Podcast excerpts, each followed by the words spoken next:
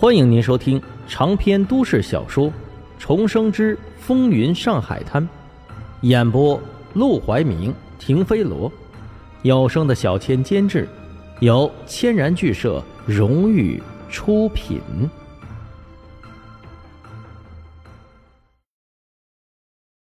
第二百八十三章，以后你就是我兄弟。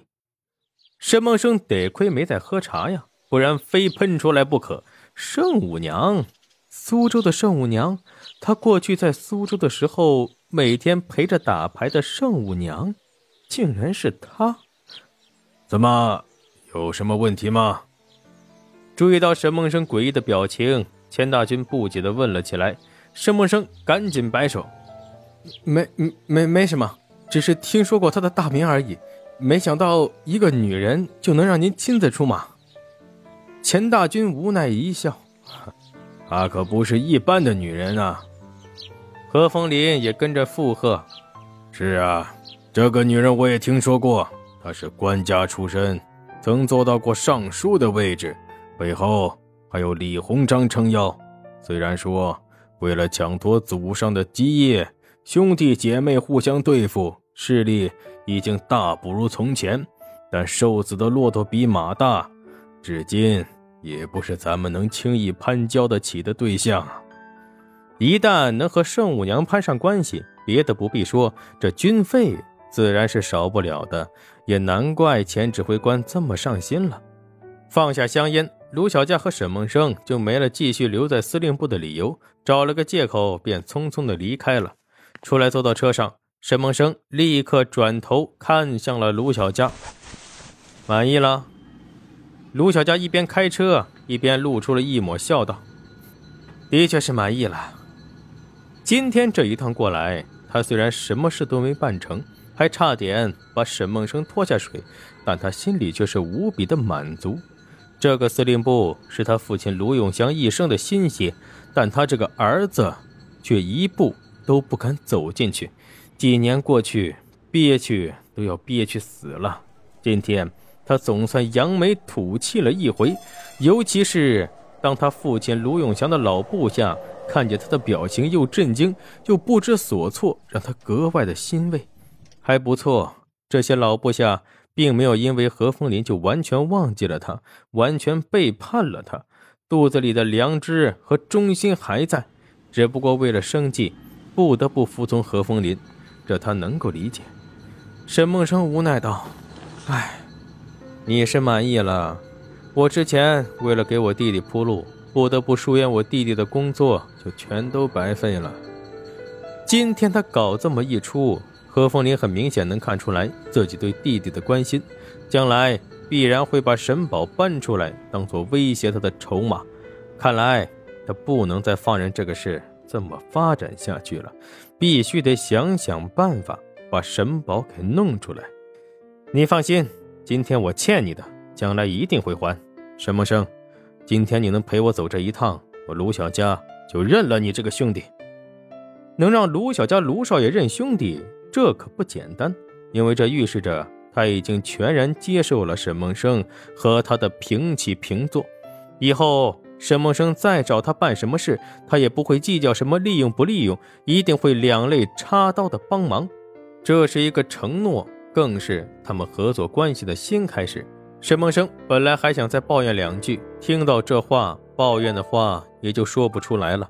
能和卢少爷做兄弟，这是他三生求不来的关系，还有什么可抱怨的？一切付出都变成了值得。回到烟厂之后，沈梦生想了想，立即找来烟厂的师傅，吩咐起来：单独找个工人，弄一套设备，给我做几个铁罐包装的新年大吉香烟。铁罐上的福字旁边写上一个小小的圣字，我要送人。是，师傅早就习惯了沈梦生这想一出是一出的脾气，反正每次他吩咐下来的活计，只要能办成，他是不计较成本的，便立即搞来。了机器，做出来。十个铁盒，送到了沈梦生的手上。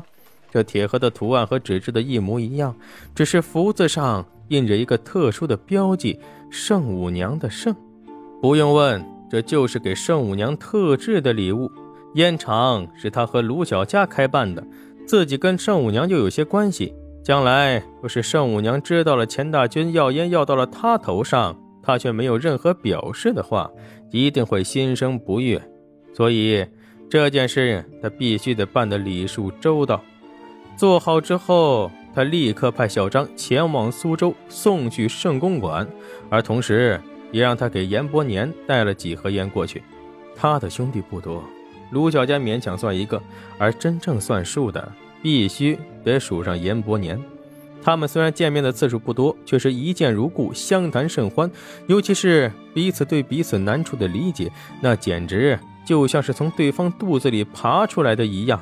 如果可以，他真希望严伯年能搬到上海来和他一起做生意，这样他也不用辛苦的孤军奋战了。做完这一切，沈梦生正想回赌馆看看的时候，忽然接到了何福林的电话。在戏园子里招待前指挥官，今天晚上这这么突然？呃，没没没问题，肯定没问题。不不过这费用问题。电话那头传来何凤林不耐烦的声音：“费用我出，一会儿就派人给你送去。我告诉你，晚上我要去开个会，前指挥官只能交给你了，给我安顿的好好的。要是干出一丁点差错，我饶不了你。”是是，您放心，保保证不会有问题。挂掉电话，沈梦生不由得眼神一锐，单独招待钱大军，这倒是个机会。他马上找来了卢小佳，跟他说了这件事。卢小佳不明白，这算什么机会啊？沈梦生压低声音道：“钱大军是什么人物？和老蒋是校友，在黄埔当过军官，不到三十就参加了无数大战，甚至做过团长。